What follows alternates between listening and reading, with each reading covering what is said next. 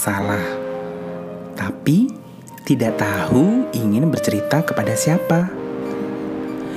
Memang sih, bercerita tidak selalu menyelesaikan masalah, tapi setidaknya dengan bercerita kamu menjadi lega.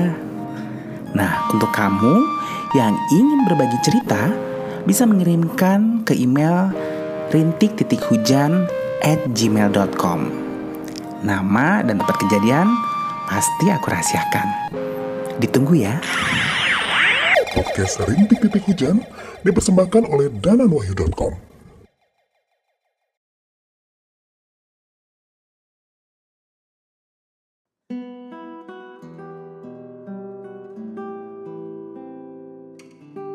Ketemu lagi dengan saya Hujan di Rintik Titik Hujan. Dan kali ini aku akan berbagi satu cerita tentang pengalaman cinta seseorang nih. Dan untuk kamu yang ingin mengirimkan kisah hidup kamu dan dibacakan, kamu bisa mengirimkannya ke rintik titik hujan at gmail.com. Kisah ini datang dari satu perempuan dari kota A. Dan lagi-lagi katanya dia ingin tulisan ini itu tidak menyebutkan nama dan kota ya, katanya gitu. Oke, semoga cerita cerita ini bisa memberikan pengayaan batin bagi kita semua. Kini saatnya berbagi cerita di podcast Rintik Titik Hujan. Hujan, hujan, hujan, hujan. Hai malaikatku, sekarang kamu pasti sedang bahagia di surga. Tapi aku tidak bisa melupakanmu. Ingat gak sih pertemuan awal kita yang iseng-iseng akhirnya aku benar-benar merasakan kehilangan kamu. Kenalkan, nama saya adalah I. Saya adalah anak baru di sebuah perusahaan, anak magang gitu. Dan ketika magang di kota B, ada tuh senior yang bilang, e, mau nggak dikenalin dengan seseorang katanya gitu. Siapa tahu jodoh. Hmm, seseorang ya? Iya, tapi dia ada di kota yang berbeda. Wah, boleh sih aku bilang gitu. E, ada nggak fotonya? Nanti aku uh, kamu kasih foto aku dia ya. Baiklah. Dan setelah fotonya aku dapat, hmm, cakep sih. Tapi kayaknya cowok ini bukan tipe aku banget. Nggak ada nakal-nakalnya, mukanya terlalu baik. Dan ketika seniorku bertanya, bagaimana keputusanku? Aduh, nggak dulu deh. Tapi bolehlah iseng-iseng buat kenalan. Dan akhirnya kami pun bertukar akun Friendster. Agak jadul ya. Semuanya berawal dari situ. Aku mulai kepoin akun Friendsternya. Dan ternyata dia emang beneran tipe cowok baik-baik dan bukan tipe cowok idaman aku. Ya secara aku tuh uh, tipikal cowok idamannya tuh cowok-cowok yang anak-anak basket gitu. Yang agak-agak selengean gayanya tapi asik. Bukan anak rumahan yang sepertinya sih kayaknya kalau udah dinikahin nanti jadi lelaki dibawa ke tiak istri. Dan akhirnya kami pun berkenalan gitu. Dan dia bernama, aku panggilnya Mr. Y aja kali ya.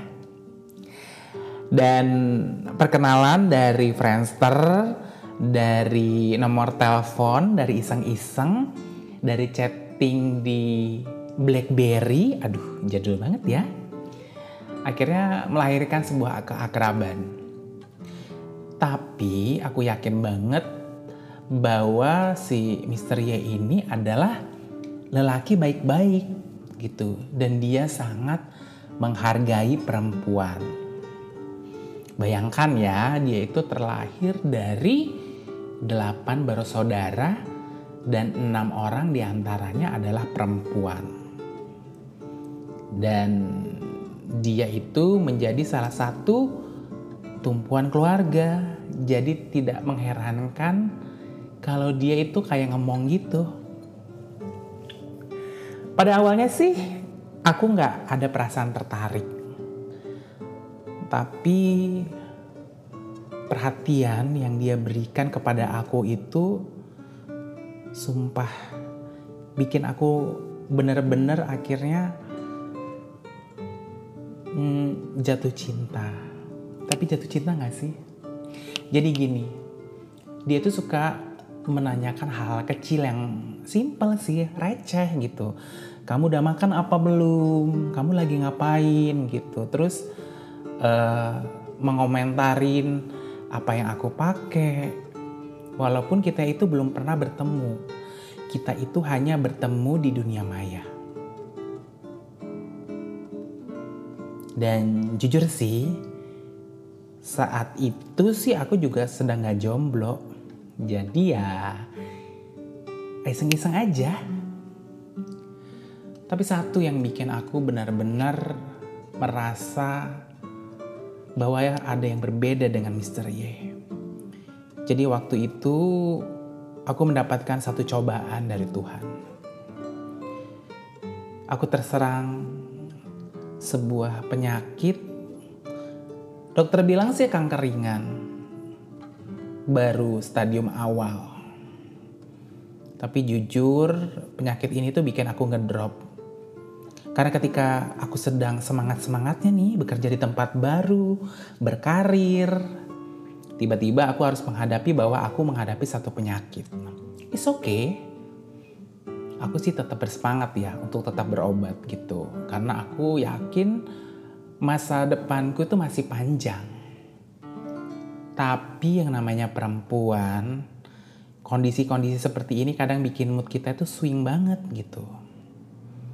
Dan aku pernah di satu kondisi di mana aku tuh kayak nggak bisa nerima semuanya. Dan ketika aku kecerita ke pacar aku dia tuh kayak dingin gitu kayak bilangnya ya mestinya kamu nggak mesti gitulah. Terus kamu nggak mestinya nggak manja lah kamu tough lah. Dan beda banget ketika aku curhat ke Mr. Y respon yang dia berikan tuh luar biasa aku merasakan seorang kakak yang nggak pernah aku miliki dan aku seperti menimbul seperti hadir kembali sosok ayah yang sudah nggak pernah ada. Aku gamang. Aku ngerasa bahwa dia adalah laki-laki yang menguatkan aku. Dan di saat aku menjalani kemo pun, walaupun dia nggak ada di sisi aku, tapi dia selalu memberikan perhatiannya. Rasanya tidak satu detik pun pesan itu tidak hadir untuk mengingatkan aku harus minum obat, aku harus makan, hal-hal kecil yang tidak di, pernah dilakukan oleh pasanganku sendiri. Dan dan pada akhirnya aku yakin bahwa mungkin dia adalah lelaki yang dikirimkan Tuhan untukku. Karena di saat kondisi terendah seperti ini, akhirnya orang yang aku cintai pun pergi.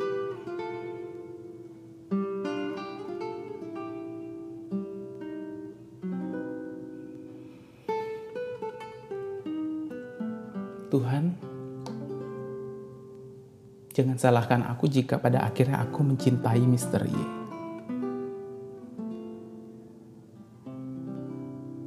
Karena aku yakin bahwa engkau mengirimkan dia untukku.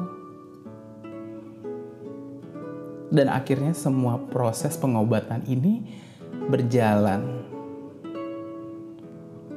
Walau aku tak pernah melihat sosoknya. Konyol sih memang. Jarak kami tuh, jarak kota kami tuh tidak terlalu jauh. Tapi kenapa ya? Sel, ketika ada satu ke keinginan untuk bertemu, selalu aja ada hambatan. Hingga akhirnya bulan depan kami meyakinkan bahwa kami harus bertemu. Apalagi. Ye ini curhat. Dia bilang tuh aku lagi galau katanya. Galau kenapa? Aku bilang. Karena mantannya dia yang dulu pernah dia cintain itu bakal nikah. Terus aku tanya dong, kamu masih cinta? Aku sih cinta, tapi aku ikhlas melepaskan dia untuk bahagia. Itu kenapa aku akhirnya galau karena uh, mantan aku itu cerita, di eh, mantannya dia itu cerita katanya uh, sebetulnya dia nggak yakin dengan pernikahan ini. Loh, kenapa nggak yakin gitu? Wah ribet deh pokoknya.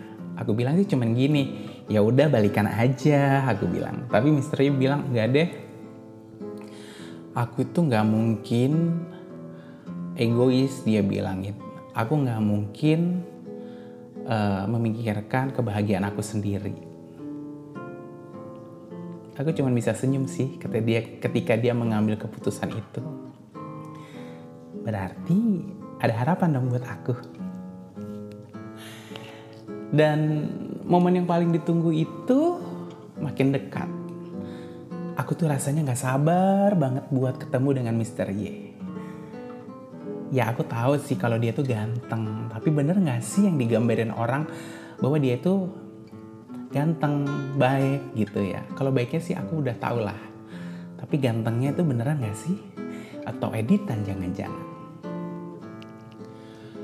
Hari itu aku banyak chatting dengan Mr. Y. Dia berkisah tentang keinginannya untuk pulang kerja lebih awal karena ingin menghadiri pernikahan sepupunya. Wah, kataku kok kayaknya uh, di sekitar kamu banyak orang yang mau nikah? Aku bilang gitu. Mantan kamu mau nikah terus uh, sepupu kamu mau nikah. Kamu nggak ada keinginan buat nikah.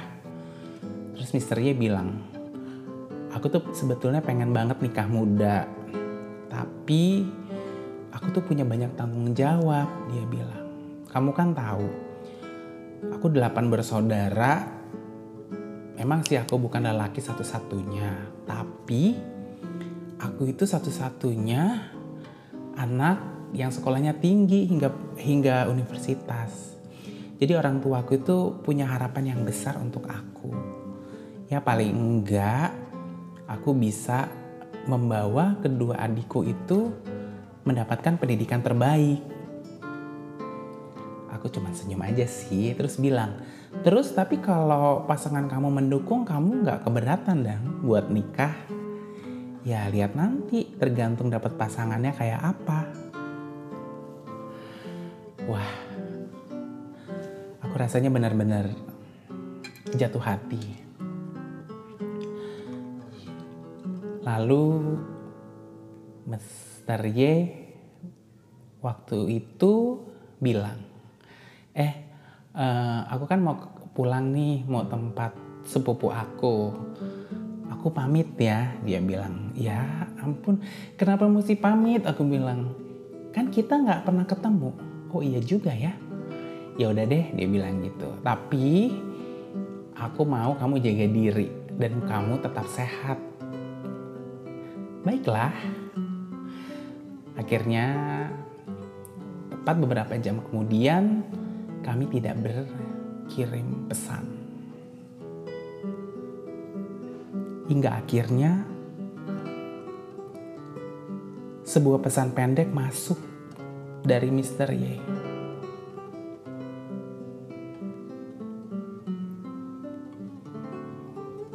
Dan aku masih bingung karena kata-katanya benar-benar nggak nyambung di pesan itu bertanya apakah aku keluarganya Mr. Y. Lalu aku jawab. Dan tiba-tiba sebuah telepon masuk terus berkata, e, e, Mbak, e, Bu, e, maaf ini e, saudaranya Mister Y. E, oh, bukan, saya temannya. Enggak, e, ini kan nomor terakhir yang dihubungi oleh Mister Y kan? Iya. Hmm, aku mau bilang kalau uh, aduh maaf ya mbak bu orang yang punya HP ini udah nggak ada udah meninggal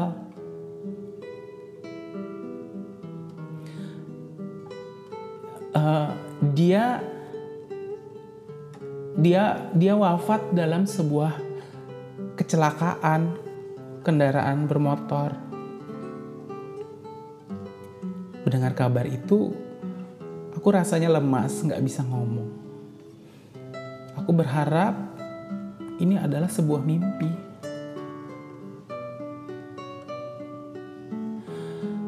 Aku terdiam, lalu suara itu memanggil-manggil dan akhirnya putus.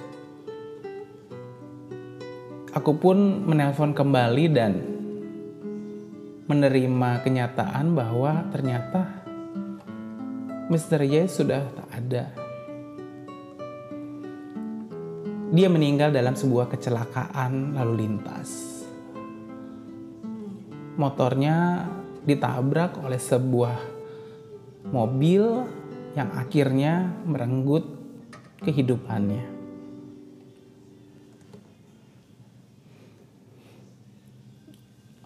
Tuhan, ini cobaan apa Tuhan? Aku menghubungi rekan kerjanya Mister Ya dan ternyata kabar ini benar. Padahal minggu depan rencananya kami akan bertemu untuk pertama kalinya. Tapi nyatanya kami tidak akan pernah bertemu.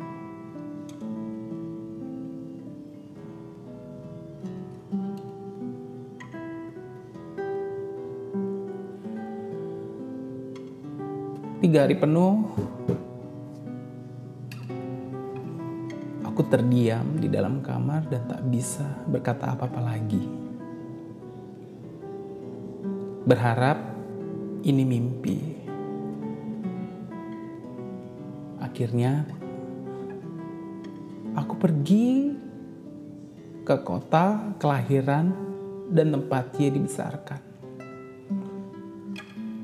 aku mendatangi keluarganya.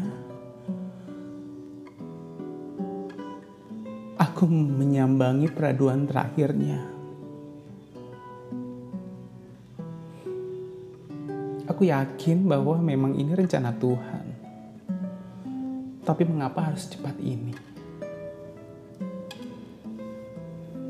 Penyesalan memang selalu datang di akhir. Kenapa ya? Dulu aku menolaknya dan bilang kalau dia bukan seleraku. Tapi nyatanya aku jatuh cinta berkali-kali.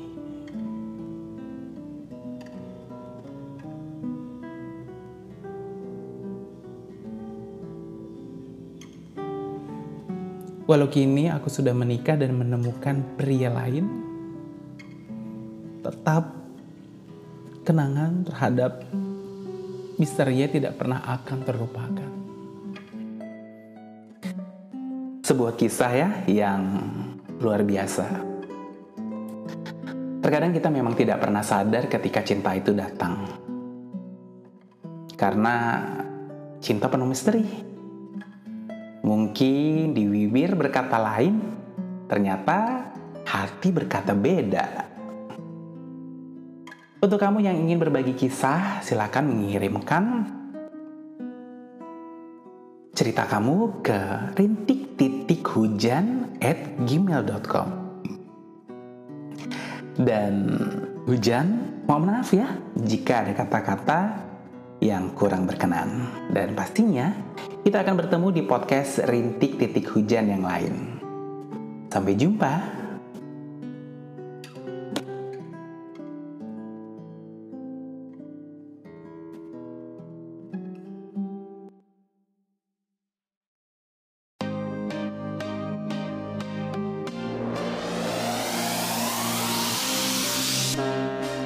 Kamu punya hobi traveling, tapi nggak bisa ke mana-mana gara-gara pandemi. Ya udah, dengerin aja kisah perjalanan di podcast Jalan-Jalan Cuap-Cuap. Di sini juga ada tips seputar traveling. Penasaran? Langsung aja ya, dengerin podcast Jalan-Jalan Cuap-Cuap. Podcast Jalan-Jalan Cuap-Cuap dipersembahkan oleh denganwahyu.com.